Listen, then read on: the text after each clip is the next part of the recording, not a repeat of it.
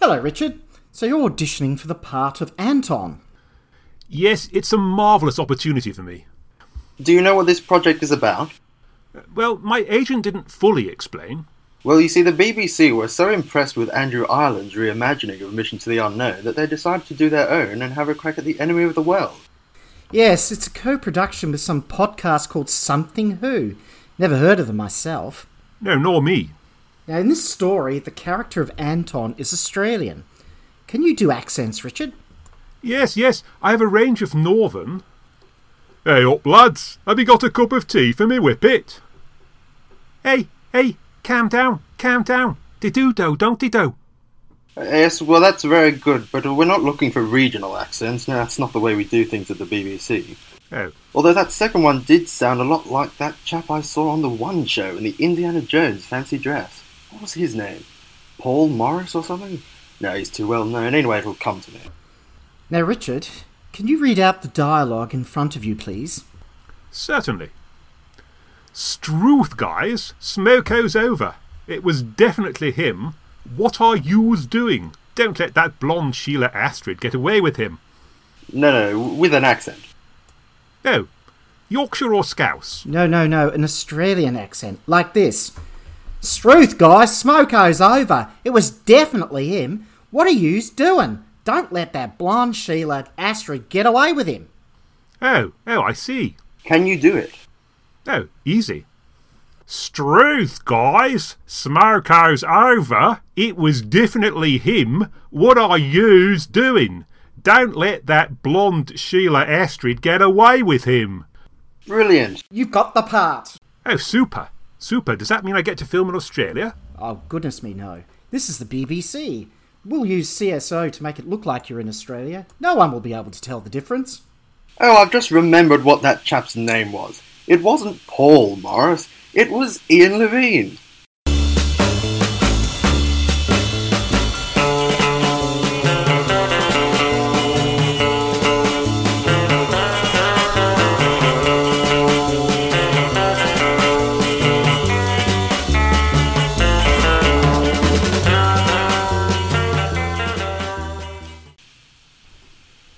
Good morning and welcome to Something Who. It's our Australian version here this morning. So I, I've got uh, a couple of people to join us. Firstly, a new recruit to Something Who, Kieran. Hello. Hello, hello, how's it going? Well, it's uh, it's absolutely splendid, thanks. And uh, Mike. Yep, hi, how are you, Richard? How are you, Kieran? Good, good. It's good to be here. Excellent. So we've we've gone down such a storm in Australia. Well, you know, Absolutely. some people have listened there that we thought we'd do a special. Plus, Mike wasn't getting to, to join us very often because of the awkwardness of the timing. So, uh, so yeah, so we've we've we've asked Kieran and Mike to join us for for an Australian special this morning to to talk about two stories in classic something who fashion, the enemy of the world, largely set in Australia, and the pilot from the Capaldi era, which touches down in Australia briefly. And we'll we'll use the Australian theme certainly as a as a peg to start the discussion, but I'm sure there'll be there'll be plenty of other things that we end up talking about along the way. Yes. Who wants to kick us off with some initial thoughts about Enemy of the World and its its Australian setting and uh, and so on? Well, I just watched it again today, Yes. and I was surprised how, um, having only seen episode 3 for donkey's years, Yeah. one, how much better it was overall than just having watched episode three, but also Sure. realizing that um, the Australian character in episode three isn't actually in Australia. Yeah, it's funny that, isn't it? Yeah, the chef. Yeah, it, it- it's, it's it's it's utterly bizarre, isn't it? Because I because I I thought, hang on, he, he does sound Australian, and I looked him up, and yeah, you know, he, he he is. But you're right. What's he doing in Central Europe? Yeah, he's from Woolloomooloo apparently. and yet the guys who are who are supposed to be from Australia probably aren't. Well, I No. mean, at least you know the actors. Yeah, is, do we know if the actors uh, are Australian for the chef and the first three guys? The guy that plays Rod, I think it's I think it's Rod, is from New Zealand, which is why his accent's probably a bit better than the other two. But the other two aren't at all. Yeah, Uh, yeah. Um, Yeah, The funny thing is also about episode three that there's another Australian uh, actor in episode three not playing an Australian at all, which is um, uh, the guy playing Federer, uh, David Nettenheim. So, Oh, right. Oh, right. yeah, he was Australian. So, uh, basically, he and um, Reg Lai playing the chef, who's playing it as an Australian Yeah. chef, and of course Bill Kerr, even though he was born in Yes. South Africa, is Australian. Yeah. Yeah, That's about it, really. yeah, and and, and Reg Lai genuinely is Australian, Yes. or, or was. Yes. So so yeah, so you've so it's a bit like the film Highlander, where you get Sean Connery, who's Scottish, playing the Portuguese guy, Yeah. and uh, and the guy who's Christopher Lambert, who's French, playing the Scotsman. Yes. Um, and it's all a little bit confused. I Yeah, mean, I'm, I, absolutely. I, I'm saying this like you might have seen it, Kieran. I mean, it, I realise it's probably made before you were born, but yeah, there Oh, we go. yeah. well and truly fine. So, I mean, I, I had a look at um, at the Australian setting. So they have a, a a map in in um, episode one which mentions Cape Arid. Hmm. Cape Arid is a real place in Western Australia, according to Google Maps, anyway. Not really. Um, although it's it's some way to the east of Perth. I mean, I think it's when I, when I say that it's in your neck of the woods, Kieran. I, I mean, it's probably a thousand miles away, Yeah. but but it is it is in Western Australia. Because doesn't the map zoom in on the eastern states though? That she's the one that she's looking at. Yeah, I think it does. It looks like it ought to do, but I think it's just I think it's just a bit that's protruding out of the bottom that that, that is in fact on the west coast because because yeah no Cape Arid is definitely over that side. Also, I checked to see if there was such a place as Canoa, and there and there isn't, but there is a place called Canona, which is also in Western Australia, although again a long way away. We've got a Quinana near here, but not a. Yeah. So you think that uh, David Whittaker just looked at an atlas of uh, Western Australia and went, "Oh, that'll do. That'll do. That'll I do." think Tony." potentially, yeah. Yeah.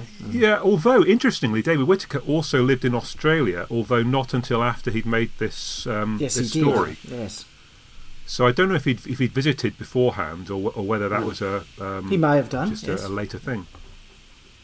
But yeah, I mean, the other thing that happens uh, as the story goes on is that the places seem to get pushed together a bit. I mean, at the start, you need a helicopter ride to get from the beach to Astrid's home, Mm. but by the end, Salamander can walk from Canona base to the TARDIS. Yeah. Yes. So yeah, I, I, I think possibly the the sense of scale of Australia is a little bit lacking. Yeah. Yes. Well, yes. and when you look at the filming locations, it's interesting that um, the power station that they show is um, Mm-hmm. Dungeness Power Station that you see in Claws of Axos. And the Yeah. beach, which is Climping Beach, gets used again uh, in Terror of the Zygons for a Scottish beach. So I think the BBC just considers Okay. that foreign beach, you know. Yeah, yeah, and and that's also in Kent, is it? I think so. Climping I think Beach. I'll have to look at It's on the Yeah. south coast. I think I mean Kent does tend to be the place that they go to from London, al- although occasionally later on they they headed as far away as Dorset. Well, it's just where the local Yeah. quarry was, wasn't it? Usually. Yeah, yeah. I mean, when they wanted to go somewhere, you know, to represent Yorkshire, then they went to Dorset. Okay. But you know, Australia, you know, Kent will do fine for that. Oh, yeah. So, so I mean, my initial observation is it looks it looks kind of a windy, windswept beach for Australia. I mean, I, I'm I'm not all that familiar with beaches in Australia. I don't, I don't know how you felt wh- wh- about how uh, h- how accurate that might have captured uh, the look of a beach in Mm. Western Australia. Well, I have to say I don't often go out to the beach because of my ginger hair and fair skin. I'll get burnt very easily. But no, it's, it, I think they're very different. They're the type of grass they have on that particular Yeah. beach is sort of very unusual from what I've seen. Yes. Yeah, I mean it's classic. Uh, it's sort of Marham grass, and it's classic sort of links golf territory in, Hmm. in, in the UK. So yeah, it's, uh, I I don't think we're we're really. At least there were no talking Australia stones there, on are the we? beach, I guess. Um, Hmm. At least that's something. Yeah, yeah. So we got the fantastic Troughton dancing across the beach and jumping in the sea, um, which we knew about from the audio, It is long john. that, that's a wonderful scene. but we, we didn't really. Uh, and I suppose there were some telesnaps too, but we didn't really get the sense of what that was like until the uh, story came back. There were no telesnaps for episode four, so that was a good episode Right. Mm, to have back.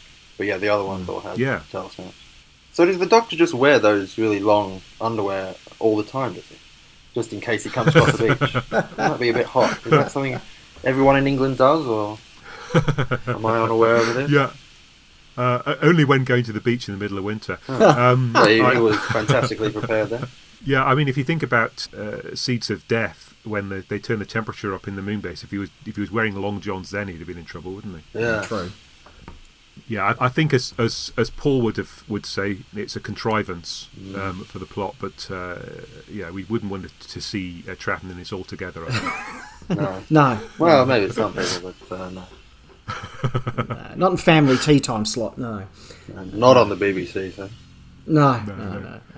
Episode one's very um, it's very much like sort of setting the scene to be very Bond like, isn't it? Because you've got hovercrafts and helicopters and all sorts of um, kit that will become a little bit more familiar a bit later on when Unit come along. Yeah, it's sort of like a bit action packed and and stuff. It's it's interesting because it's a little bit of a departure, of course, from the rest of the stories of that season, which were just full of monsters. Here we just have a human monster, I guess. But it's um, it, it, watching episode one the first time I watched it, I thought, oh, oh this this is a little bit different. And you know, there's a bit of blood when Astra gets shot and things like that that you're not used to in Doctor Who, I guess. Yeah, So yeah, I thought it was very interesting that that sort of thing. Um, there are a couple of other things I'll raise later uh, um, that stem from the whole story, story as a whole, but um, yeah, I thought it was pretty interesting. Um, certainly better than I would have thought it would have been based on episode three, and I think we're probably all like that. Yeah. yeah, yeah. I mean, I mean, it's a tour de force for Barry Letts, isn't it? Yes, it you- is. You, you get you- you get the fantastic stylistic Mm. Absolutely. touch of the helicopter taking off from the beach, and you actually see it from the point of view of the helicopter. That's Yeah. Mm. Yeah. that's particularly special, and and, and it's it's clearly not stock footage because you can see Yes. the the uh, the Stooges kind of wandering around on the beach looking a bit puzzled. Yeah, it's a Yes. great helicopter Which shot. is which is rather nice. You, you I mean, it's a, it's an actual hovercraft, and, Yes. and I think they des- they describe the the circumstances of that on the Mm. special edition DVD.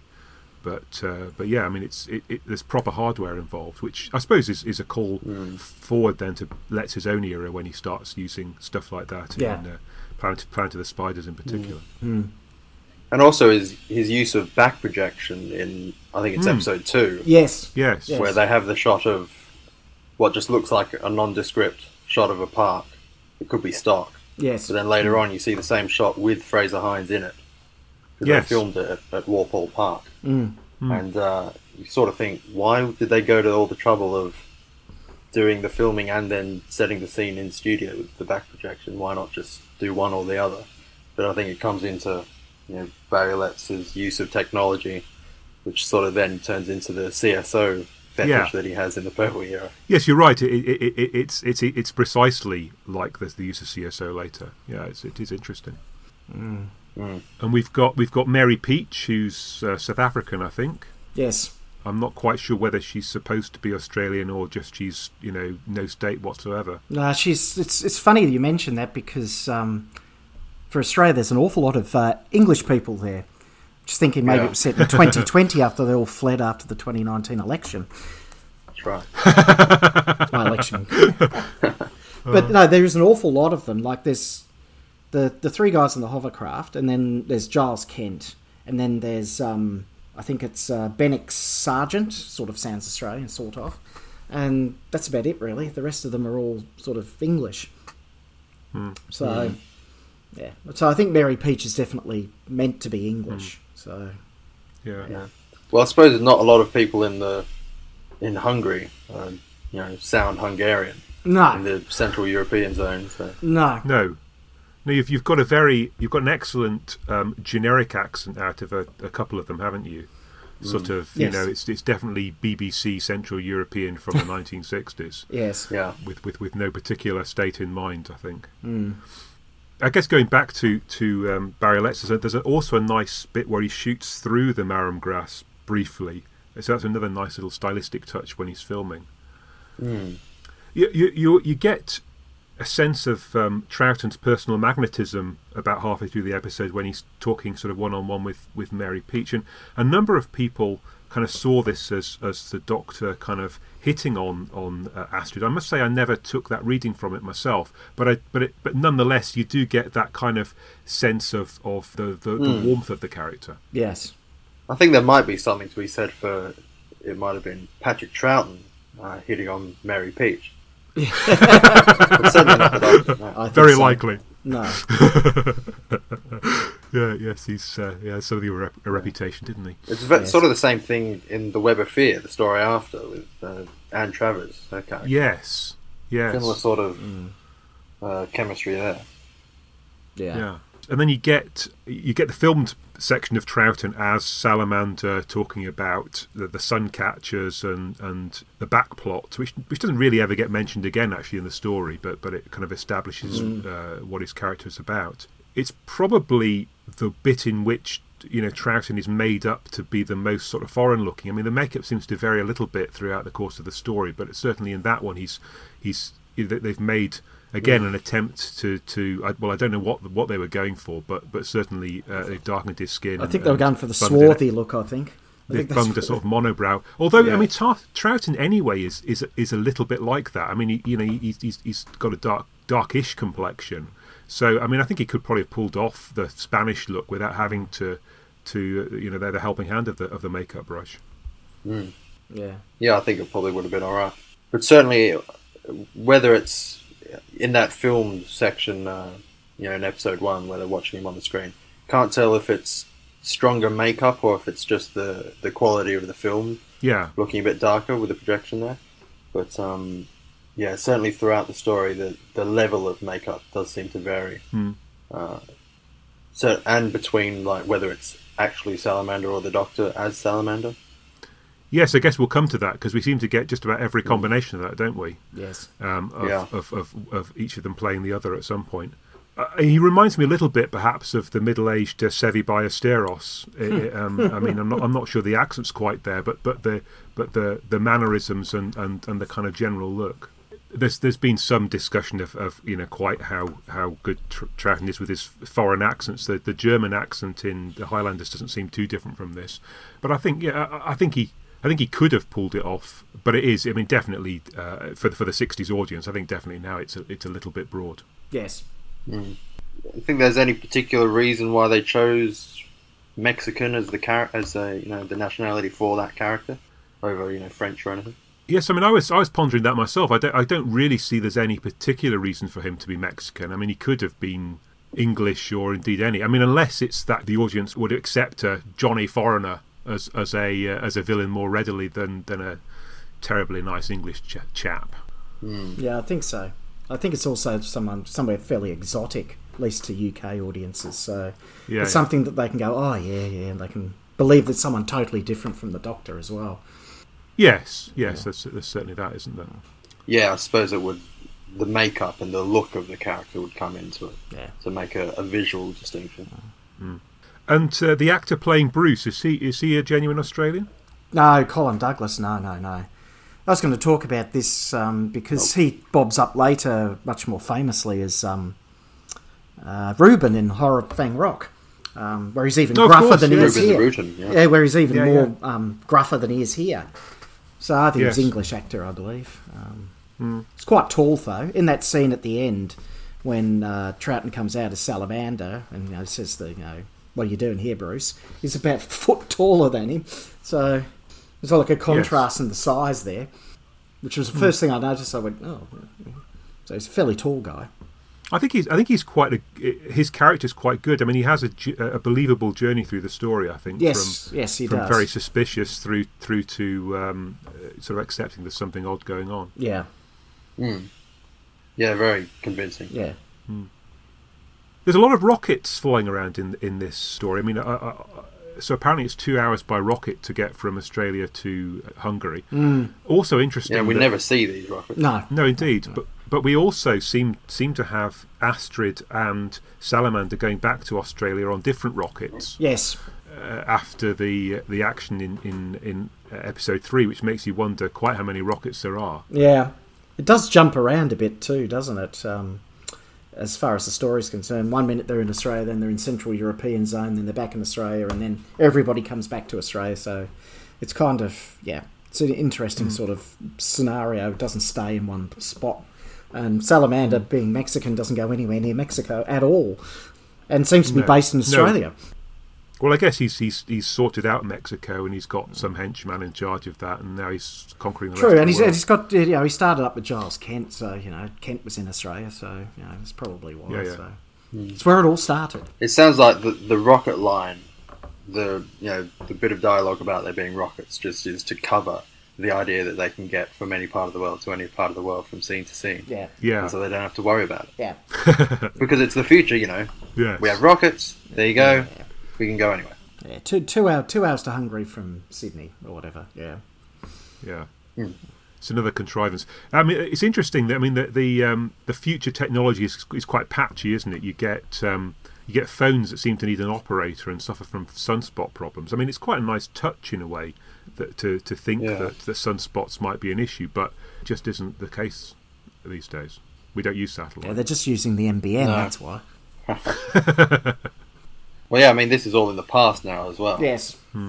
A year in the past. Yeah. Yeah, yeah, indeed. We've we've got we've got the infamous disused Yeti line. Yes.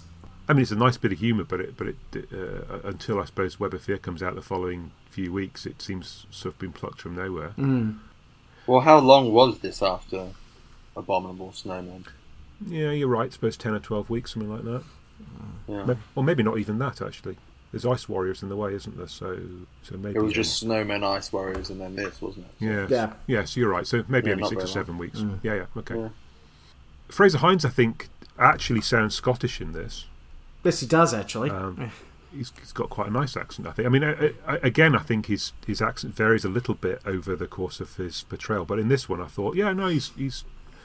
I mean, it may, it's not a Highland accent, but it's certainly a Scottish accent. yeah.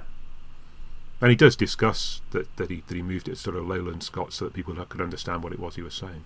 Yeah, that's one of his convention anecdotes these days about how he shifts his accent over time. Which is not something I can say I've ever noticed, but um, I don't know a lot of Scottish people to know, I suppose. Yeah. Well, I mean, uh, I mean, the classic, I suppose, is um, James Doohan being Scotty. I mean, uh, that's absolutely all over the place in Star Trek. So, I mean, Fra- Fraser is English, but he does have Scottish relatives. So, I guess, yeah, he's. He he's- doesn't overplay he it knows the either, like accent. yeah, the "Ooh, it's too like either do type sort of Scottish accent. Yeah, yeah. He does sound very Scottish here, it must be said. He does. He doesn't even say uh, we No. very much, does Jamie. No, oh, Although aye. Bruce does in this story. Yeah. He does, yes. Yeah. Yeah, it's interesting. Mm. There's a lot of stock footage when we hit the volcano bit as well. Oh yes. Uh, Yeah, a lot of stock footage that has been in Doctor Who at other times. Yeah. Because you get the uh, volcano footage, which shows up in Inferno as the, Yeah. Yes. the title Yeah. footage. And some of the houses being destroyed is in uh, the Dalek Invasion of Earth earlier on. Yeah. Very good. And probably some other things, I expect. Yeah, yeah. It is remarkable, actually, how small a pool of stock footage there seems to be. I mean, o- often when you watch news broadcasts in the UK, there's a, there's about three bits of film that they show in whenever they're talking about something. It, it, it, it's, uh, it's not as broad as you imagine it might be. It's it's funny that Yeah. it's it's not just um, footage that's reused here. It's um, actors. There's a lot of actors who started their Doctor Who career in this story and then went on to many other stories. Andrew Staines, who is Barry Letts's nephew, I believe, he plays Benix Sargent. He was uh, Googe in Terror of the Autons. He was the guy that ended up in the lunchbox. Uh, he was the captain in Oh, wow. he was Yes. captain in Carnival of the Monsters, and he was one Mm-hmm. of Lupton's chanting chums in um, Planet of the Spiders, and they were all directed by Right. his uncle. Uh, Colin Douglas, of course, we've said was in- in Horror of Fang Rock. Christopher Burgess, who also was in a lot of Barry Letts's ones, who played Swan here. He was in um, Terror of the Autons, and he was also one of um, Lupton's chanting chums. Uh, Mm-hmm. who else have we got? Uh, we've got Milton Johns, of course, who's uh, first Yes. time here playing Yeah. is quite sinister here as Bennick. Uh, later on, he's pretty naive as Guy Crayford in uh, Yes. the android in the android invasion, and then he's the Craven Castellan in Invasion of Time, and George Pravda who plays Danish. Uh, he was in the Mutants, and then he was the helpful Castellan in uh, the Deadly Assassin. So all these people um, started uh, their Doctor Who sort of um, career in this story, and they went on to be in at least more one story each. Uh, some of them in multiple stories. So yeah, it's reuse, and reuse. I think. I guess it's handy to have Barry Letts, um, you know, in your court when, when it comes to 70s Doctor Who. Yes, yes, Yeah. And isn't this Barry Letts' first thing as well on Doctor Who? yes. Yeah, Yeah. certainly as a director, yeah. Yeah. Oh, I, no, I, I tell you what I was going to say. Victoria peeling potatoes in the kitchen. It's, it's, it's the... s- Uh, uh, you All can get- those spuds, yeah, now. Yeah, yeah, yeah. Very good. Uh, you got you get Sarah Jane peeling potatoes later on, uh, in, infamously in the um, Oh, yes. Time Warrior. Time Warrior. yeah. Yes. Uh, al- also, the, the the doctor. I mean, it seems a little bit out of character that in most situations he jumps in, jumps to a conclusion, and sort of starts, you know, uh, uh, causing mischief all over the place. And in this one, he's got an extraordinary burden of proof that he requires before he'll do anything. Uh, it, it- it's it's almost like he's become a solicitor. Yeah, it's. I Yeah. don't- they spend a lot of time with the Doctor saying, "I need more proof of this." You know, how can I believe you entirely? yeah, And it's- it does sort of drag on a little bit. It's because he Hmm. doesn't trust Giles Kent, I think, is the main reason. Yeah. Um, I think you get that sort of impression most of the way through it that he just doesn't Uh, Yeah. quite believe that Kent's what he is or what he says he wants and stuff like that, which of course he turns out to be right. Hmm. But Yeah, so that's a good instinct, I suppose. yeah, So, so yeah, we, we- we might do that. I mean, I suppose we might also cynically say it's a good opportunity to lock him in a cupboard for two or three episodes when he's actually mainly being salamander. yeah, Yeah. yeah, Well, I suppose in the first episode when he gets locked in a cupboard for a bit to get changed into Salamander, yes, that whole Yeah. scene comes about because Kent tipped off Bruce that he was around. Yeah. The Doctor. So you do sort of think immediately you've given yourself away as like kind of a bad guy yeah, Yeah, Yeah. for doing that. yeah. yeah, Certainly makes you look a bit dodgy, doesn't it? Yeah. Yeah. Yeah. And even Astrid says, you know, that's a dangerous thing to do. yeah. Fraser and uh, and Debbie seem to have a, a- a week off when it comes to episode four, Yeah, um, uh, presumably individually rather than together. But, but I mean, I guess it's it's relatively plausible that they're sort of drugged and out of the scene conveniently, I suppose. Because they were just taken prisoner by Salamander and Bennick for that time, I think. Yes, yeah, indeed. for episode four. They have a good scene in episode five when they come back where um, Bennett's interrogating them, Yes. interrogating Jamie, and holding Victoria for ransom, sort of thing. Hmm. Very good, um, good bit of Jamie being you know, defensive when uh, when he threatens Victoria, Hmm. and he goes, "You lay a finger on her, and I'll kill you." I like that, Yeah, yeah. even though it falls apart immediately. You can't kill him. Uh, but he does get to punch, is it David Troughton in the gut at that point, playing one of the guards. yes, Very good. So there's someone else who comes back. yes. I forgot he was. Yeah. I forgot he was in there. Oh, yeah. Yeah, yeah, and, and, and you get this this um, interesting change of pace in the story, don't you? In, in episode four, so so um, as you say, it's it's very much been the sort of spy story through until about halfway through episode four, and then you get this change of pace with um, Troughton going underground, and suddenly it becomes. Well, I mean, I- I, I suppose with James Bond, you do still get the villain in the underground lair, but nothing perhaps quite as extraordinary as as um, trying to um, shift the Earth's geology. Yeah, By yeah. It's never really indeterminate explained how they means. do that, is it? Really. No, reminded me a bit of um, the, they sort of reminded me of an invasion of the dinosaurs, the Starliner people. They're not quite as naive as they Yeah, Mm. are, Hmm. exactly. but they do remind me of them. That they're a bit Collins getting all hot-headed every five minutes. He uh, probably needs to calm down. They're slightly delusional. Um, Yeah, he people. seems, seems, seems to get very overwrought quite a lot. It's like, calm down, calm down, calm down, Yeah. fella. Um, And Swan sort of swanning about in his kung fu fighting gear. It's yeah, costumes are interesting for them because they're nothing like anybody else's costumes in the story, as if to give them some kind No. of futuristic look, even though they're not. Well, from the you've future. got to think where did they get them from? oh yes, Underground. Well- they make them themselves? I suppose so. Salamander and Giles Yeah, they- Kent made them for them. I guess I don't know. they're they're, they're team underground shelter, aren't they? Yeah. yeah. So so they're wearing their uniforms. Yes.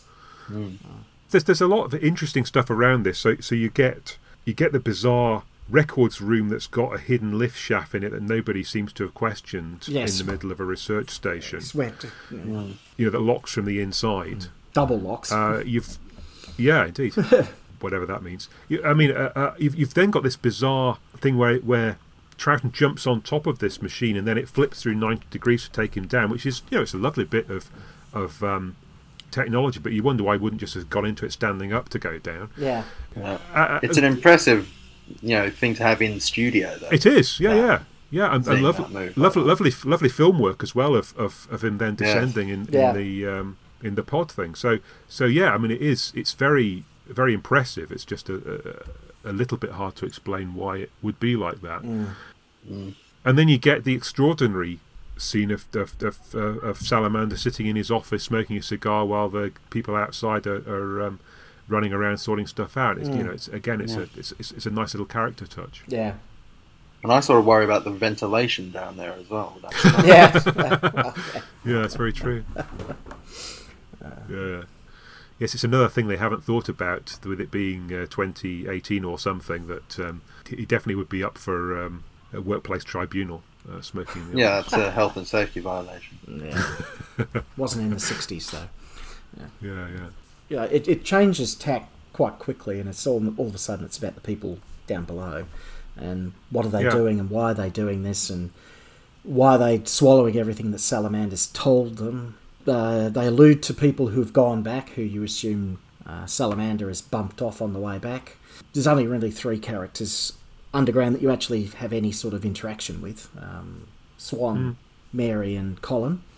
Uh, Mary seems very calm and whatnot. Swan seems fairly calm until he finds out about Salamander, and you know Collins a bit gets overwrought and loses his head every five seconds. So there's interesting character pieces there that he and Mary, and they're sort of like yin and yang a bit, sort of that contrast there. Find that interesting. And also the sets and the thing like the the fake Geiger counter and all that other sort of stuff. I mean, I, th- I think the whole thing is quite. I mean, the, I think the sets. Uh, you know, for for sixties Doctor Who, I think they're you know they're on the better side. Yes. Um, it does it does become a very small story. All of a sudden, you know, you've got a very broad story in episodes one to four. You've got the shooting of of Farrier. We haven't mentioned that yet, but you've, you've got that kind of them surrounding the building, and you've got a sense of it being o- played out on a very broad stage. And then the last two, it's very much around the research station, um, and just a few key characters. Yeah. It doesn't seem that Salamander's got anyone else to call upon when it, when the chips are down. Oddly, No. Yeah, the the story does seem like one of those four parts followed by a two part in that Yeah. respect Yeah. Mm. yeah. that you get later on. Holiday liner sinks. It being uh, is, is the um, the newspaper headline that, uh, that that does Swan in. Yes. Well, the, It's funny that that's what does it in the end. Yeah, And I had a look at that. It's uh, it's got last year's when he, you know, Swan says, "Look, last year's date." It does have August something 2017 on it, so right. there is the correct bit of detail there. Nice. But otherwise, the, uh, uh, the the boxes that that bit of newspaper was attached to, very plain, with just like one word that says, you know, meat or whatever it is. Yeah, fragile milk. So Yes. you get yeah, yeah, very very good attention to Yeah. Mm. detail on the bit of newspaper, not so Yeah, much yeah. on the boxes. Yeah. yeah. It's it, it it's it's um, it's like a terrible version of the generation game with the uh, things coming in on the conveyor belt or something. No, maybe I've forgotten that. I haven't quite that right. The, the the different exit. I'm not quite sure how that how that works as well. I mean, where where is that? Is that sort of halfway up, or is that almost at the top? But how do they get in and out of the lift shaft to, to, to disappear down this? Um, Yeah, that's not made very Yeah. clear, is it? Not sure. I mean, the ending, it's a bit muddled, the ending, where you get Kent and Salamander at that exit halfway down the shaft. And then Kent sets off the explosion, following which they can still look at the, the CCTV of the underground bunker. You'd think the explosion would sort of break all those connections, yeah, and you'd think that it would kill everyone down there, but it didn't, so that's alright but they do spend you know sort of a minute or so with a bit of exposition of uh, Astrid saying, "But what about the people down there? And will we, how will we get to them I later? promised Or we'll them. get I promised them. somehow." Yeah. Yeah, yeah, She, it's as if she's saying, you know, look, the viewers are going to be wondering, so we have to talk about it right Yeah. now, yeah. and then we can end the story. It, it- it does perhaps suggest a, a late rewrite when the actors are uh, sort of uh, hanging around act and saying, "Hang, hang on a minute." Yeah, What happens I to us? can't What just leave happens these to us? chaps. What happens to us? I say. Yes. my character doesn't have a resolution. You mentioned about uh, Farrier's death before, briefly, and I think that Yeah. that's part of that's part of the scene. The um, uh, the guard captain and his barely held contempt for um, Bennick all the way through the story. He basically gives him all sorts of dirty looks most of the time throughout the whole story. Um, uh, this is one instance where it is also when um, think there's another instance where uh, he's um, saying that he's going to torture um, Jamie and Victoria, and he looks at him as if he's about to go, "Yeah, right, mate." Um, it just doesn't seem to like him very much at all. And I thought that was an interesting touch. It's just something, it's a facial thing rather than anything there. I'm sure it's probably scripted that way, but I just thought that was interesting. And Farrier sort of goes out of it fairly quickly after being quite important. All of a sudden, she's just gone, and that's it. So I don't know. What do, how did you feel about that, Richard? Yeah, I. It, it, it does. It feels like. So, see, the, the, the, this huge thing with with Farrier turning against Salamander, it does seem to be very to be thrown away a little bit Yeah, in in that kind of shooting scene. But yeah, I mean, you know, I mean, it it, it, it, it kind of. I suppose you get the sense that they are ruthless, yes, and um, you know anyone who anyone who turns against will get hunted down. So it, it, it sort of serves the story a bit. yeah, I I alluded to it before, but you get these different variations of the Doctor be pretending to be Salamander. So he, he's not very good at persuading Bennick, I think, but but he s- takes Giles Kent right in. mm. But then I suppose Giles Kent hasn't been with Salamander for um, a few years, so maybe that makes more sense Yeah. that, that he's the one who doesn't recognise him so much. Thought it was interesting how he managed to convince Bruce straight off the bat, having only seen Salamander in you know one video clip, Hmm. to get his his behaviour towards Bruce Mm. Yes, such a realistic degree.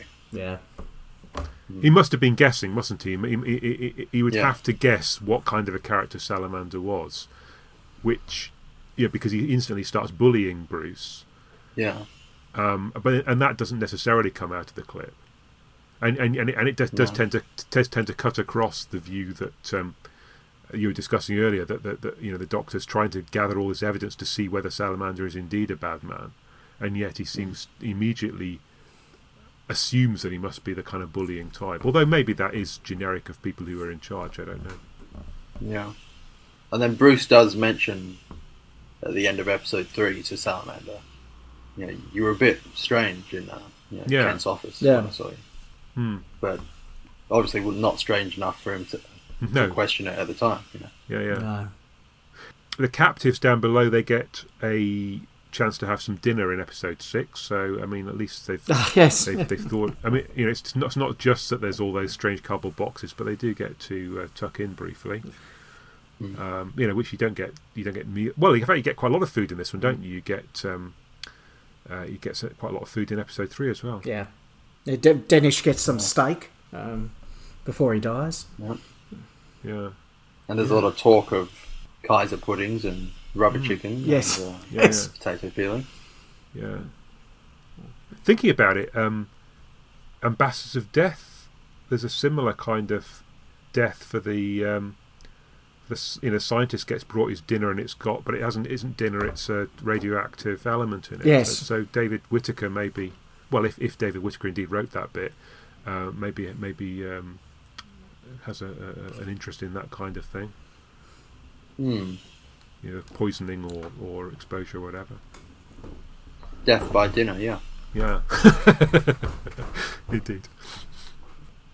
Colin has his hero moment when Astrid arrives.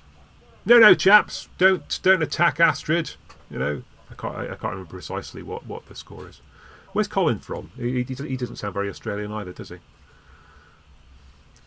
Maybe maybe these are kids who are going to save the world. They've been picked out from uh, from across the world by Salamander rather than rather than from uh, the locality. Yeah. So the, the underground base that's in Australia as well, and none of them are Australian. Yeah, That is interesting. it's it's only been partly thought out, I think. Yeah. They must have just brought them all over from England because I don't know. Maybe the English are best at causing uh, volcanoes. Who knows? Oh, right, volcanologists, maybe, maybe, Yeah. yeah. Uh, Despite the fact there aren't Okay. any volcanoes in England. Yeah. Or Australia. Plenty of extinct ones though. Yeah. It is clever how they managed to cause volcanoes in Hungary from Australia. I- uh, remarkable. Yeah, yeah. It's a, bit, it's a bit like the Gravitron, isn't it, in that regard? it is a bit. Yeah. Yeah. Well, it's, it's terribly clever in the future. Oh yes, Hmm. bit like the ionizer, which gets mentioned at the beginning. But they need to Hmm. travel by T-Mat too. It'd be even quicker than the rocket. Yeah. Yeah. yeah, maybe that's it. Yeah. So Salamander cleverly, when he tries to to uh, pretend to be the doctor, doesn't actually open his mouth or just mumbles at Jamie. So he, he doesn't have to try and do a uh, a, a Troughton impression or a Yeah, we never see doctor Salamander actually impersonate the Doctor's voice. No. no Hmm. Probably just as well. Yeah. Although I would like to see Trouton yes pretending to be Salamander, pretending to be the Doctor. yeah I think I think, I think uh, that would have been an interesting acting assignment and I think Troughton would have been up to it Yeah. in some way anyway. and then very hu- very very very hurriedly he's dragged off into the vortex. Yes. So you don't you, you don't get much of a confrontation. No. There's that great shot. No, well, it was Yeah. There's that great split Yeah, that's screen the shot. one shot. Hmm. Yeah. With the two of them. That's that's really good actually. That Yeah. one. That's one that you get. w- so- wasn't it a case of um, they had planned more split screen shots, but Yes. they had problems with the camera, so it was just the one. Yeah. But the one they had is effective, I think. So Yeah. yeah.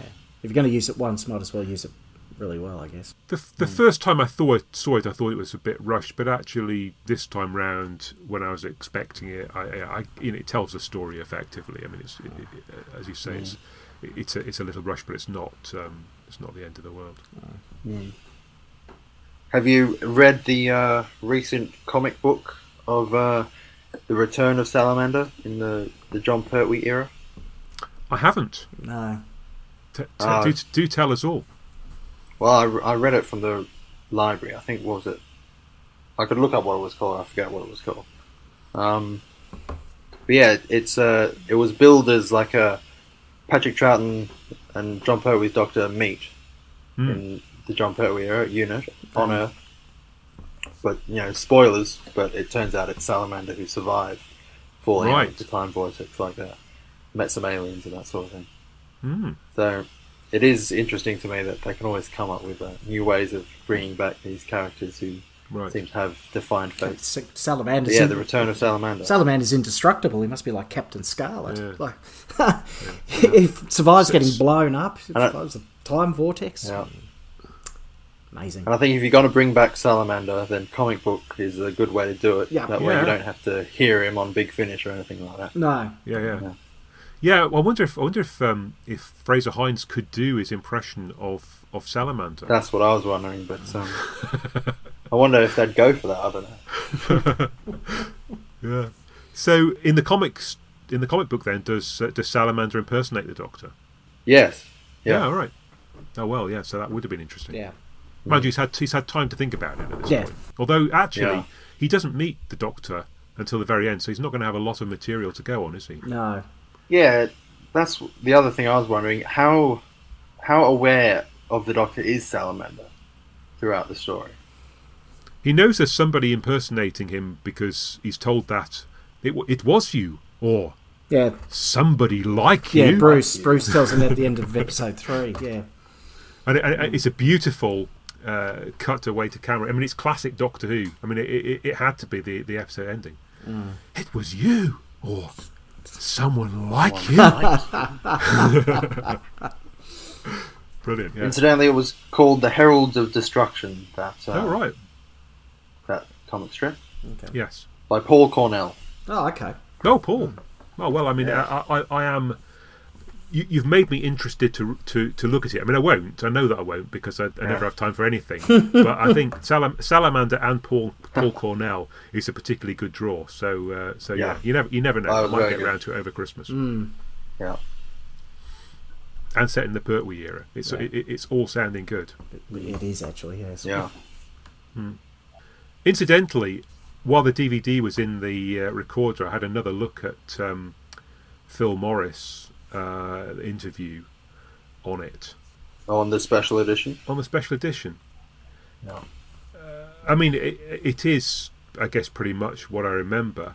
The only two things, I guess, that, that came out of it was he doesn't tell the station manager story, or at least if he does, it ends up on the cutting room floor because Vanessa's is not having that on the DVD.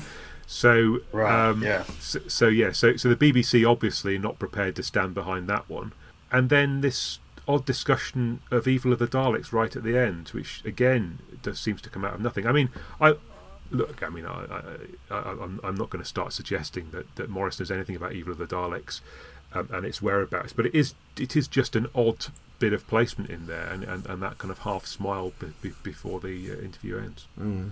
Yeah. I don't know what you can say about it. Who really knows? Who knows, eh? I suppose he Who knows. knows? Maybe that's why he smiled. I don't know. Only Phil. Yeah, yeah, yeah. Although, yeah, you, you do wonder why they would leave that part in. Well, If it's not, you know, not informative, it was just a bit of speculation, wasn't it? That bit about Evil of the Daleks that he was talking Mm. Yeah. about. Mm. Mm. It- Maybe they know something we don't. I think it's just. I mean, I, I, I have to presume it's just Really? whimsical, but it, considering what else may have ended up on the cutting room floor, it's odd that they, they left that particular bit in. And the only other bit that was interesting is you get um, Vanessa is talking to somebody off camera while looking through one of the episodes, either Web or Enemy, I forget which, and he says, "Remember ep- Enemy episode one? That took an hour." and it, and it is the odd part is that if if- if we're to believe the the the narrative, I mean, there's no reason why we wouldn't believe the narrative, but I mean that they all all the expe- film inspections took place on either that one day or maybe two days. So to say remember, if you know, if, if at most it happened yesterday, seems a, a strange way of putting it. Unless of course he examined enemy one earlier on when he was at Phil Morris's house. I don't know. It, it, it just stuck out to me as a slightly odd bit of language. But then there's been a lot of odd language i- around the missing episodes thing, and it hasn't really taken us anywhere, has it? yeah. Has anything really been going on recently in the missing episodes sphere? I've not been into it for a number of months. Genuinely, no, no. I mean, there, there was there was interest, I think, in Missing Belief Wiped. There was a Patrick Troughton drama that came up, but nothing else. Oh yes, I remember it was at, at um, the screening of Mind Walk at the BFI. Mhm. Uh, the the presenter said, um, "Be sure to come along to Missing Believe White. There's a brand new long lost Patrick Troughton drama coming up." Everyone was hoping they were going to say Doctor Who episode, but Yeah. no. and some people have, have Oh. read something into the launch of, of BritBox, but I must say that certainly hasn't uh, um, piqued, piqued my interest in any way. Uh, I, Maybe we'll get another reconstruction. Yes, it's, it's, I think, I The think Wheel that in is Space. possible. Uh, Uh, the Wheel in Space reconstruction definitely is a possibility, yeah. I, th- I think so. They they did that just for BritBox in the UK in the US. Sorry, so yeah, I think that's a distinct Does possibility. anyone know why? Um, who knows? I suspect it was a an experiment Hmm. that proved not very interesting to anybody. No. Because the Maybe- loose cannon reconstructions are superior, yes. Yeah, indeed. Yes. but the animations are looking good. Yes, yes. So I, I was in the Excel Centre, what, a couple of months ago now, I guess, when they announced the Fury from the Deep animation. And I think the fact that they have two sets of animators now is, is, is definitely an excellent way forward. Also, Yeah. I, w- I was very impressed with the work that Gary Russell's team from Australia and India um, are, are doing on the Fury from the Deep, um, you know, that they were able to show. So, I, you know, I always liked the the Planet 55 animations when they were doing those, and I think this is more in that mould than, than the, the ones we've seen f- from the UK. But then also looking at looking at the um, faceless ones, I think the new team looking after that, I think has maybe taken it in a slightly different direction from Macra, and they seem to be more faithful to the original story than uh, than the Macra one was. So I, I, I think I'm you know I'm hopeful about both. So how much of a new team is it for faceless ones that- from Macro? It's just Rob Ritchie sort of running the show now, isn't it? Rather than Well, Charles it, no, Norton? but it's it, it no. There's this. I, I, I, I was hesitating because I can't remember her name, but um, th- it, there's there's the Irish lady who's in charge of it. Oh, yeah, so yeah, Mm. Rob Ritchie yeah. is part of the team, but she's what she Annabelle Annalie, I forget something something like that. Um, So Yeah. she is, I think, holding the the, the reins. Anne Marie, that's what she's called, Anne Marie. yeah, I heard sh- she took over from from Charles Norton. I'm just not Yeah. sure how many people overall are actually involved in these things. Oh, it's a handful. I mean, uh, uh, the, Yeah. the the the um the the big finish one. There's there's a cast of thousands, uh, as far as I can tell, in us in in India. But with the English team, I think it is a cottage industry. Right. Well, when I say cast of thousands, I don't really mean that, but it- but it's cer- I th- I think it's No. certainly a, a a larger scale. No, for sure. Faceless ones must be coming out. March for Faceless Ones, Kieran. Faceless ones March. is that coming out right March? March. Yeah, I- I believe March and July possibly for Fury. I think is June, July. I think is what they've English summer. Hmm. I think they said. Yeah, and I, I, I think there must be an expectation after that of maybe two a year, which which would see us through the remaining missing Yeah. stories in, in a reasonable time frame. Yeah. And hopefully get them on the uh, Blu-ray box sets coming out as well. Well, that would be excellent, wouldn't it? I mean, it, it, it would appear to it would seem like a travesty if, if they produced the box sets for those eras without any representation of the of the missing episodes. Yeah.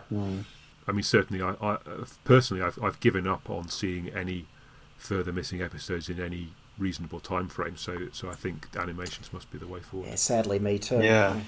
Well, I intend to maybe see some in my old age. That's gonna be Yeah. a long way off. Because I, I, I sort of intend to outlive all the private collectors who uh, have them all. Yeah, and, and, I yeah. I, so I think that's a perfectly reasonable expectation to have, because uh, yeah, uh, I think at some point some of these things must pop out for that reason. I mean, some of them will probably prob- probably get lost with the people who die, but but but some of them uh, you'd, you'd think would would, would reappear. Yeah, Mike and I have got a, a, a, a more a more interesting, more limited time span. I mean, you know, I- I'm hopeful for another thirty odd years yet, so you never know. well, we got some for the 50th anniversary, so Yes. maybe by the 100th anniversary, we'll get some more. Maybe. I think I- I, I think that is a little bit beyond my time f- frame, though. I, I, I'll be uh, I'll be ninety five uh, for the for the uh, hundredth, so I think that, that is possibly a little bit uh, optimistic. Well, it's- Well, Will Russell is uh, 95. So. Well, yeah, yeah, that's very true, very true. Shall we uh, shall we have a chat about the pilot? Yep. Yep. I mean, I'll say off off the bat, I remember being, I mean, neither hating it nor loving it, but not being particularly excited by the pilot when it first landed. Yeah. But but what, re rewatching it this time, I quite liked it, and I think perhaps perhaps that's an expectation thing. I mean, perhaps go back to it thinking, oh, this is going to be a dull watch. Uh, actually, no, it's all right. And, uh, and, and so I- I left it feeling, no, it was all right.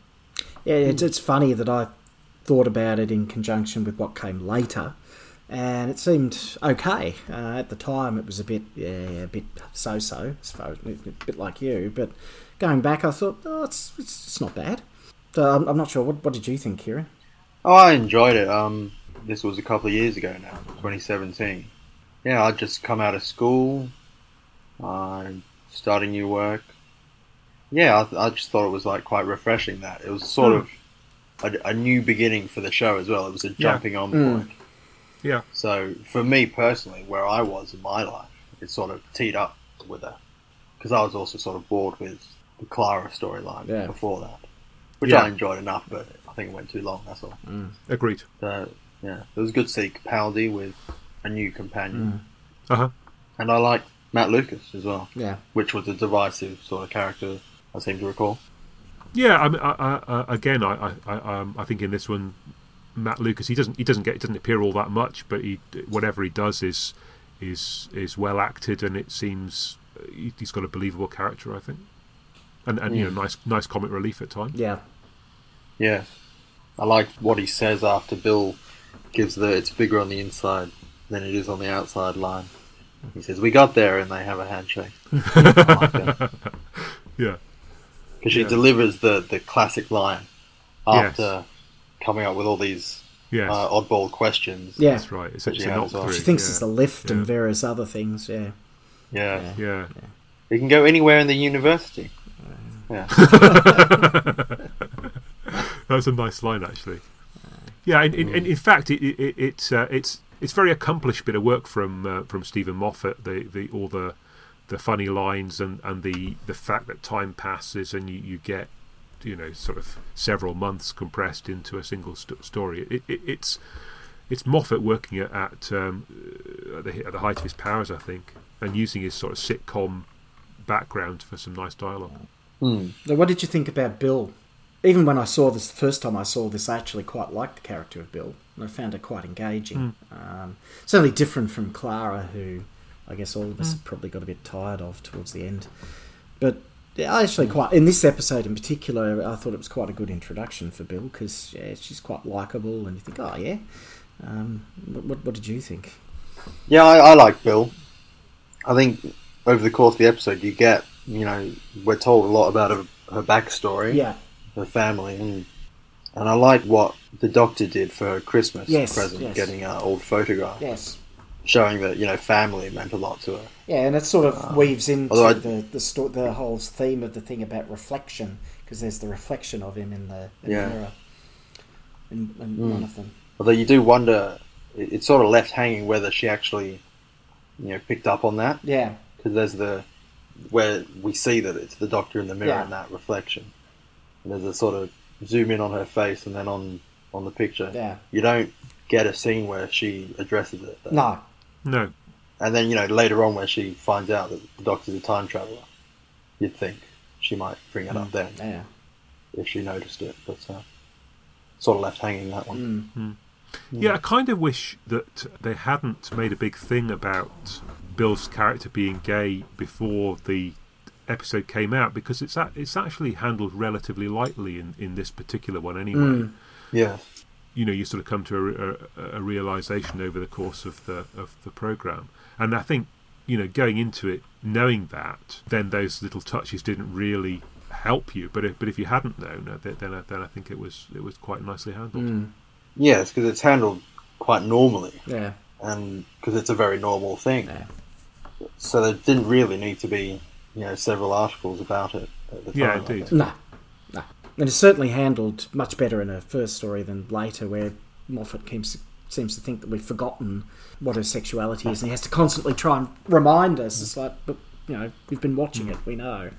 So yeah, but uh, no, I thought that, that Well- it was really good in this episode, though.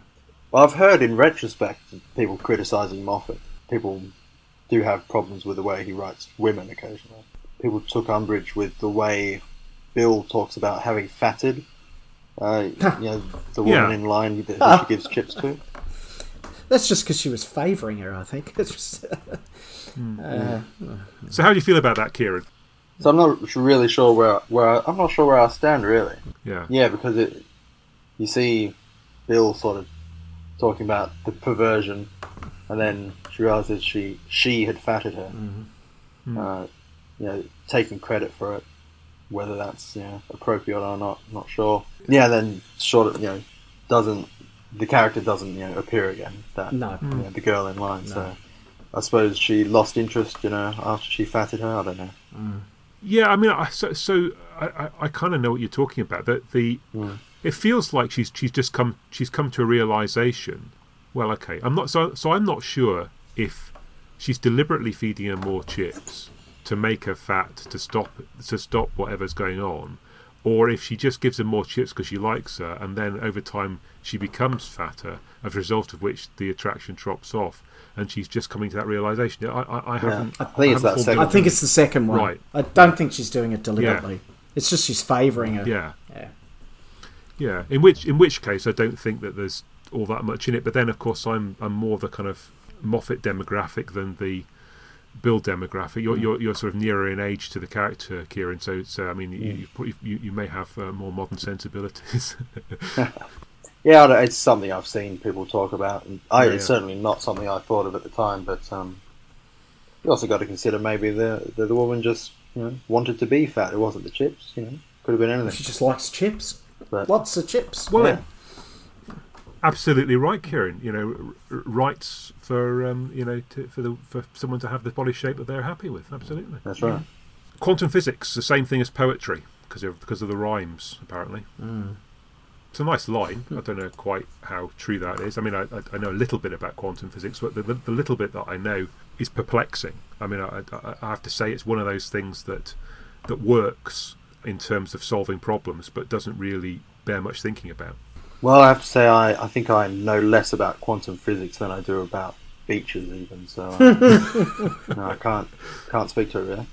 Uh, But it's probably not really one of those uh, one of those lines that is funny, yes, might not stack up probably, but uh, it's, it's, it strikes me as the sort of thing that Brian Cox would say. yeah. Qu- Quantum physics It's the same thing as poetry because of the rhymes.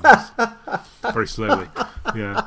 Um, and people would say, oh my goodness, how profound, Mr. Cox. Uh, And when, when, um, when Capaldi says it, they say, oh, how droll, Mr. Capaldi, with your, with your lowland Scottish accent. When I say it, they just say, oh, what an ignoramus. Yeah.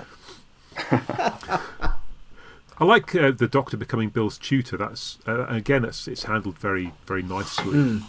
Um, well, I mean, uh is it nicely? I mean, he kind of impo- imposes himself upon her, but but it Yes, seems it's to come- possibly it a bit seems- creepy, really. it seems to come from a nice place in the end. Yeah. yeah, I know what you mean. Yeah, the, when when he says, you know, she goes, well, I'm not a student, you can't teach me. He's like, no, we'll sort all that, that out later. It's like, all right. Hmm. No need to be that eager. Yeah, And that's what her, her, her step, her foster mother says, isn't it? You know, yeah, got to watch yourself around men. She says that. Hmm.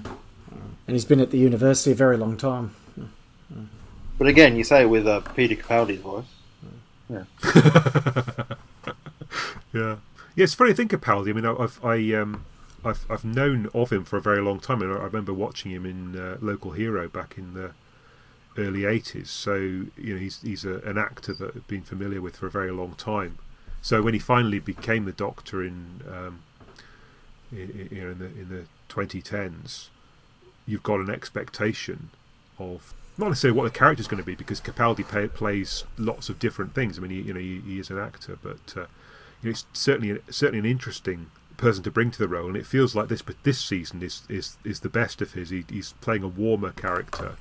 Uh, The the, the, the the two previous one when he where he's quite abrasive. I mean, although he's he's doing a great job in it, it's it's hard to to, to warm to him all that much because of that.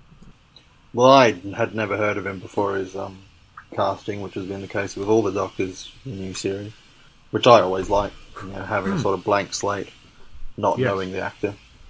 But I've heard a lot of people say, you know, they had these expectations having seen him before. So how does it work with the reflection? So so you, you, she's reflected back, but her face is the right way round. Mm. But presumably everything in the background is is that also the right way round, but in the right place, so that it looks like a mirror reflection. It, it, um, it's never all that easy to understand. No, no. I think only It's a very clever reflection, anyway. Heather um, notices it because she's got stars in her eyes. So, um, Yes. but yeah, that's yeah. What did you think of the Heather romance thing? Um, was it- I sort of- Well, I wasn't sure about the star. yeah, I wasn't s- sure. Right. I thought it was just really sort of like, how did where did this come from? You know, one minute they lock eyes in a bar, the next minute they're talking about reflections, and the next minute she's gone after you know, with her only happy part of the whole episode where she sort of says Yeah. promise, and that's it. Um, where she looks rather radiant um, in more Yeah. ways than one, and yeah, and that's sort of like the she's got this obsession with Bill, and I found Hmm. that a bit. I suppose that, as um, Richard mentioned before, it's a whole lot of time condensed down, um, but you Yeah. don't really get that impression because there's nothing to alter, to actually think that there's been any kind of real interaction between the two of them Yeah. to sort of start. Yeah, because you see them at the bar, Yeah, but they only Yeah, lock but you don't eyes. see them talking at the bar. No, they just Yeah. lock Yeah. eyes and I, I'm a bit perplexed about the whole thing because because the bar thing looks very significant. yeah, Then the next time you see them together, they they appear like they hardly know each other and Yeah. they're not really sure of of, of of what each other think. Yeah. So so it feels like Yeah. nothing comes of that moment in the bar. yeah, Because when Bill sees her sitting on the the bench uh, outside, she, she still doesn't know her name at that point. no, No, They only introduce you know their, each other's names Yeah. when she's looking at the puddle. Yeah. yeah. and you do see Heather So early on. are we to yeah. assume that's the first time they really talk? guess I, so. I think so. Um, you see Heather early on um, sitting behind her in one of uh, the doctor's lectures, which is the first time you see Heather. Yeah. And it's like yes, Bill finds out a little bit about Heather, you know, that she wants to run away or she's always wanting to run away, this, that, and the other. But Heather finds nothing out about Bill at all, or certainly not from what we hear, except her name, really. So it's all kind of, yeah, kind of strange. Mm. So I always thought she seemed a bit yeah, Heather seemed sort of you know distracted or possessed by this thing the whole time, really. Seems fairly aloof, agree. doesn't she? Yeah. Yeah. Because she she had already seen the puddle Yeah. by the time we, we see Bill and Heather first talk to each Yeah. other at the bench. Yes. Uh, So perhaps from that very first time she looked into the puddle, she she changed in some way. yeah. Except for that bit where she smiles, and that's about the only bit where she's probably Yeah. herself, I guess. I don't know. It's a bit of a odd one that one. And then what does the doctor say later? Uh, never underestimate a crush. So I've got a crush for some reason, based on you know a couple of lines of dialogue and seeing each other in a bar. Yeah, well, It's either a very weak crush or it's a very powerful attraction that is not followed through. It's with. called Love at First Sight, I think. I think it's it's deep That's and right. meaningful from um, from uh, Moffat saying that it's about love at first sight because that's about what it is really when they first lock eyes. If it were love at first sight, which it appears to be from the way it's presented in the Yes, bar, they're both remarkably hopeless at following it up. yes, But then actually, maybe that is that is true to life. Maybe, maybe. Yeah, well, Bill's upset. She hasn't got any chips to give her, you see. So yeah, she doesn't know what to Yeah. do. You know? Yeah. So Heather Heather disappears into the puddle and then suddenly starts uh, reappearing in the bathroom. yeah, that's that's quite a scary little scene. I thought that was actually quite well done. I, th- no, I Yeah. thought that was okay. Hmm. Like, yeah, it was. So what's going on? Yeah, you thought it might have been Heather, but it's like what's what's going on type thing. But Hmm. yeah, I thought that was quite well done. What did you think, Richard? Yeah. Well, I I, I just thought it's uh, I was taken back to The Shining in a way. You know, it's like Yes. here's Heather. Yes. Then I said, oh, she's she is a bit drippy though. she was very drippy. I like the star the star in her eye in the sink. Yes. yes. Oh yes. That yeah, yeah, dramatic zoom in, yeah, Mm. yeah. digital zoom in. Yeah. But then you sort of think, how does that happen? You know, does that mean how much of her body is physically manifested under the sink there? You know, Mm. you think she just all turned to water, but it kept the eye so that she could look up at Bill, I suppose. We find out a little bit, mu- uh, a little bit more later uh, when she returns, but you don't find out much here. No. She does call her by her right, her actual name though, for about the first, the only time at the end of the episode. Hmm. She goes goodbye, Bill, and gives her her tears. Hmm. Yeah, she picked that up that her name was Bill. Remembered that. Yeah, Do we think much about you know the two characters being named Bill and Heather, a la Bill Hartnell and his wife Heather? yeah. I'm sure that's deliberate, but yeah, no way. Because I read that uh, Stephen Moffat, w- it wasn't deliberate. really? That uh, you know it was a coincidence, okay. which I- I didn't believe at the time because you sort of think you, you have to know that. But I think it transpired that Stephen Moffat is not really a big William, well, a, a first Doctor fan, so he, he might not, you know, have been aware. Might not have occurred to him. Unless of course he didn't think about it, but it was deep in his subconscious. Yeah, could could Yeah. be. Heather always goes with Bill. Yeah. Yeah, yeah, that can happen. That's happened with Doctor Who writers before, so I've heard. I think I think certainly what can happen is you can you, you can write something or you can come up with an idea that you think is original and then it turns out that actually it's something that, that, that you've seen before but you you, you, you didn't realise it. Yeah. Oh, what I'm thinking of is um, there's a line in the caretaker uh, when, in the caretaker by uh, Gareth Roberts, which is a lot like a line from uh, the Twin Dilemma that uh, he was asked about, and no, it just turns out as complete coincidence, but that it may well have been subconscious. Yeah, yeah. So after after um, Bill goes in the t- the TARDIS and she has the moment you described earlier of trying to work out whether it's a, a posh kitchen or a knock through or or a, a, a lift or whatever. We, we come to the elephant in the room, which is um, Sydney. Yes, and and a bar in Sydney. yes. I thought you were going to say the elephant in the room of uh, whether the TARDIS has a toilet or not. Yeah, it's that is the question. yeah. And what happens when it, when the TARDIS goes on its side? Yeah, Yeah. Do- you, you certainly don't want it mixing with the swimming pool, do you? No. No, no, no. the the Sydney thing is um, yeah, it's, it's interesting because they obviously didn't go to Sydney to film it. Um, although I think the part of it Really? Oh. no no, but I think part of it may have been filmed when they went to when they had that whistle stop tour. Remember Capaldi and Jenna Right. Coleman? They might have filmed some backdrops Yeah. of the you know the usual Sydney stuff, Harbour Bridge, Opera Yeah. Mm. House, and then stitched in with uh, you know CSO or whatever it is they use these days Mm. to make it look like Sydney. Um, it looked sunny. I just assumed it was some sort of stock. They would have stock shots of the harbour bridge available. Perhaps, but he hides it But for I he don't hides know it how for a these long things work. time, doesn't he? Though um, he stands in front of it for a considerable time before he Yeah. goes. We're in Sydney. The reveal. It's like We're probably lucky it wasn't wasn't those volcanoes or that house falling down. Or Dungeness Power Station. Yeah.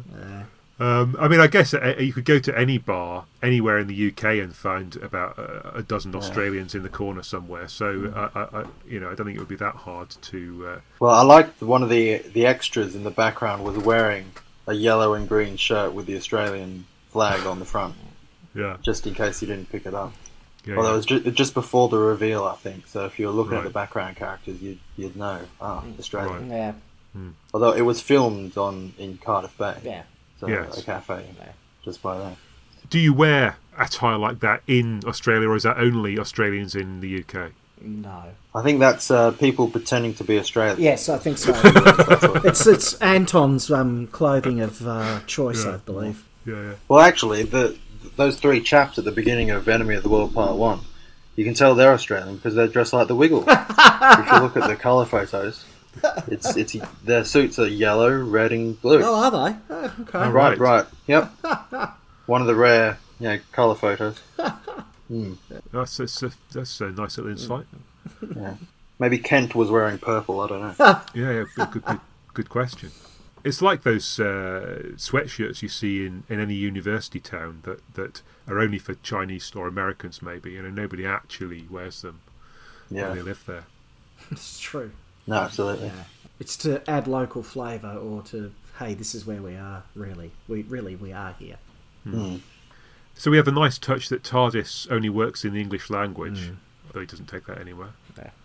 Yeah, one of those questions you can bring up and say, "Hey, this doesn't make any sense," but then you can't answer it. So. Yeah. Well, that's I mean, but that's Moffat all over, isn't it? He likes to, to drop those things in, and then uh, it's like it's like the Blinovich time limit, uh, limitation, isn't it? That um, you know we, we'll mention it, but then some, something suddenly happens in the background. It doesn't give us time to explain, and then we'll move on. Yeah. Never come back to it. Explain later. Yeah. Yeah. Another nice uh, Moffat line: "Hungry looks like evil from the wrong end of the country." Yes. Yeah, that was good. I like that Yeah. one. Yeah. You think your bacon sandwich loves you back? Hmm. So what about the Mavellan, Sam? Well, yeah, that was a surprise, but that's a really sort of fan bit, isn't it? That uh, they land and you see the Mavellans briefly getting shot at, um, and of course the Daleks are back briefly. Well, they were in the trailer as yeah, well. yeah, we knew that they were coming. Yeah. Yeah, but we didn't realise it'd be so brief. But yeah, I think the majority of the footage of the Mavellans in the episode was in the yeah, I trailer. think so. So there was, Yeah. there was really nothing more than we saw. And then Heather turns into a Dalek Yes, briefly. Can't be exterminated. Yeah, I thought that was a funny visual, the Dalek with the, the star in its eye. Hmm. Yeah. With the water coming off as though it was crying, you know. yeah, And that was the scene in there where they had that whole extra scene that they released ahead of time when they announced Bill yes, yes. as the companion. Yes. Yes, Yes. indeed. Friend from the future. yeah. And does it actually? I mean, I know they didn't bother to replay it this time. Does it actually fit if you were to insert it at that point? Yeah, it's not in the episode, but you can stitch it into the episode and it, it works. yeah, I'm sure you'll do It's- that at some point. I think I already did at one point. I think I Yeah, did yeah. at the time. I think Yeah, most yeah. people probably. I think I've seen on Twitter a couple of times as well. yeah. Yeah, yeah, But it, it's just a bit of a, a laborious scene to actually have in the episode. yes, yeah. So, so probably they chopped it out and thought, no, this is this doesn't work very well. But we could. But that's a nice little. Do we, is is that how it worked, or or, or did No, it, just it- edit, edited out at, at the script phase and then just re, remade as a special introduction to, to Bill? Well, I, I believe they filmed it specially, Right. but essentially before the episode itself. Right. Because I think Capaldi's hair is different Yeah. slightly. Okay. I think. Yeah, but you know, all the sets are the same. It all fits. So Yeah. And then Heather and Bill let each other go. Hmm. Mm. I suppose it's the only way that it's going to resolve itself. Yes. yeah, another instance of the um, bad guy turning out to be not so bad. Just wants a friend, Yes. which does recur around this time, as I recall. Yes. In fact, the next episode is the same. Uh, Well, actually, this is series ten. Wasn't there a lot of that in season ten? Well, you've got the you've certainly got the thing in 18th century London that's Yeah, Yeah. big fish. Yes. Yes. big Wasn't fish. a yeah. And also the thing in the and the emoji bot. and the one with David Suchet as well. Oh yes, Yeah, yeah. and in Smile, the you know the emoji bots They're just trying to fix weren't things. Yeah. actually yeah weren't trying to kill you. Yeah. I mean, I think that's a very valid you know storytelling conclusion. I just think probably overused. It's nice to have a good old fashioned evil from time to time. Yeah, yeah, yeah. I think you. want- I think in any season you want to mix, and that's that's probably why people get frustrated with Moffat killing people off and bringing them back to life, and with Chibnall letting the the villain walk off into the sunset. It's not that Yeah. it's a problem having it happen once. It's when you see a pattern of it three or four times that you feel less enthusiastic about it. Yeah. Yeah, it's interesting. And certainly the end is sort of like the, you know, love conquers all and everything's fine and she lets her go and that's nice. Until the, the last episode of the series. Yeah, I wonder if she'll be back again. Hmm, I wonder. Is that why she leads to tears? Yes. Is that a way, is it where marking her for later on? Maybe. I don't know. Well, yes, in hindsight, yes.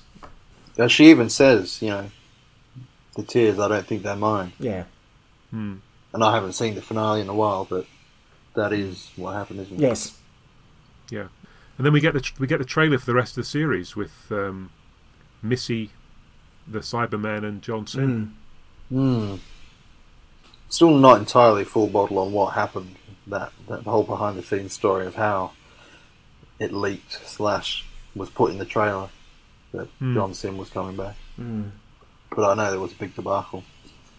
Well, wasn't it the case that John Sim said something or put it on a profile, or it was it was on a there were, there was some there was something that was not particularly well noticed, but it, but it sort of came to light, I think. And then somebody panicked and thought, "Oh well, we just got to let everyone know." Yeah. I don't think it was John Sim, you know, saying anything he shouldn't have. yeah. I think it was something to do with a, a press screening right. that they showed the press the fact that John Sim was coming back, Hmm. with perhaps the idea that the press could then tease that there's a returning Right. villain. But obviously, if you're going to tell the press that John Sim's coming back, what they're going to do is tell everyone that John Sim's coming back. Particularly if you've got the sun Yeah. or somebody like that there, yeah. Yeah. A, a room full of reporters are, are Well- going to report these things. Yeah. It, it's literally what they're, They're there going to keep it secret. Yeah. Yeah. yeah. Yeah. So oh, yeah, it's a bit strange. But certainly, when they were filming that finale, yeah, they went to a lot of effort to disguise the fact that John Sim was in it. Yes, they did. You know, even on on location when John Sim was in his uh, you know, prosthetic, Yes. sort of staying in character and not letting on, not advertising the fact that he's there. Hmm. And even though they actually filmed part of the last episode like in a forest somewhere, and there were some very dodgy you know, iPhone photos of you know the Doctor and Missy and the Master. They were so bad quality that no one could tell that it was John Sim. Okay, uh, so so so we, we've we've discussed the obvious Australian themes all the way through, and that, that, that tied these two things together. Did we see anything else in this that that that suggested there were connections between the two stories? I think that there's a, a, a quick change of location in both stories. Uh, in certainly in the pilot, you're, you've got the Doctor's um, uh, rooms, which look fantastic, by the way. Then you move to uh, the vault. Then you move to Sydney. Then you move to the end of the Earth or wherever it is. In Enemy of the World is very quickly they're back and forwards from the Central European Zone to Australia again um, by rocket by two hours, but uh, we don't really get that impression. It's all done very quickly. So there is a fairly sort of quick jump between different areas in both stories. Australia's only in it briefly in the pilot, so it doesn't. It's not a central component of it, unlike in Enemy of the World. Um, I'm not sure. What, what what did you think, um, Kieran? Yeah, there wasn't a lot of thematic similarities. I didn't Mm. think. No Hmm. global dictator in the pilot. Mm-hmm. Um, although they take place very close to each other, Yes. Yeah, yeah. uh, time-wise as well. Yeah, yeah, indeed. Yeah, yeah. The the vault, I think, is perhaps the most obvious thing that, that you've got. Uh, you've got this, you know, this location where something is. We don't we don't get to see what's in the vault in the pilot, but you've got clearly the people locked up in uh, Yes. Enemy of the World. But yes, I mean, I, I, th- I I think I think the simi- there's a similarity in Imagine time period, but they look astonishingly different. I mean, it's almost as if one was Yes. actually in the 60s and the other one was was it was in the period that it was supposed to Yeah. be. Although 23 million years in the future didn't look all that different. right? No. No. That was a different planet as well. Mm. I like the effect actually when they're on that planet, the sort of sparkling in the air that they had there. Yeah. Yes, yeah, that's true. That's true. Hmm. Okay, well, thanks, um, uh, thanks to the pair of you then for this this special Australian episode and for chatting about Enemy and the pilot with me. Kieran, what's Yes. uh, what, what, what's happening with you? And and and uh, for those people who've enjoyed listening to you this episode, where can they find more of what you do? Ah, you can follow me on Twitter, Kieran Hyman at the 66 Ramblers. I post Doctor Who colorizations and other random sort of Doctor Who things.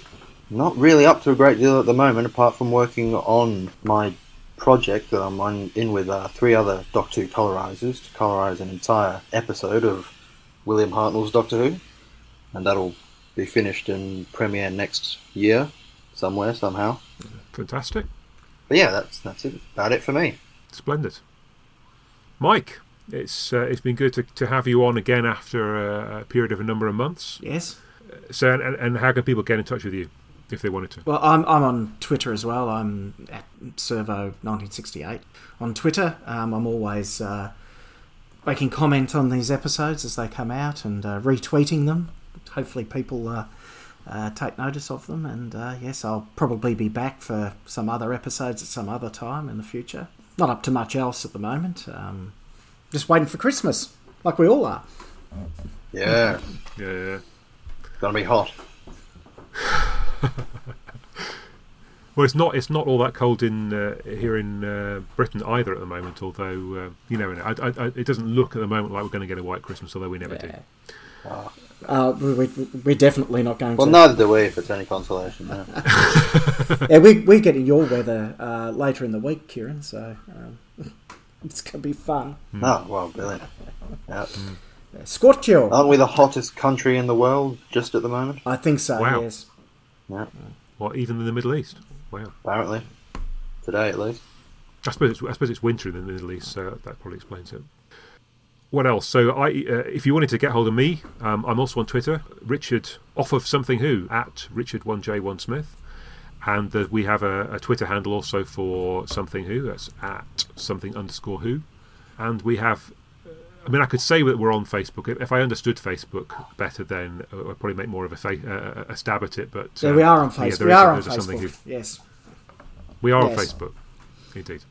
We've also recently pushed out a end of year compilation. Sadly, nothing from this particular episode on it, but uh, a chance to, to, for, for you to, to listen to some of the highlights from something who this year, and, and catch up on what we've done. And uh, we'll be back in the new year. We'll be talking about the new series, but but probably in, in, in the usual context by looking at uh, something from the old series as well, and looking at similarities.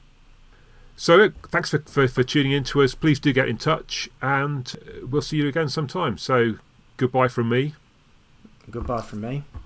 And it's goodbye from them. Cheers. Yes. Thank you. Ta-ra. goodbye.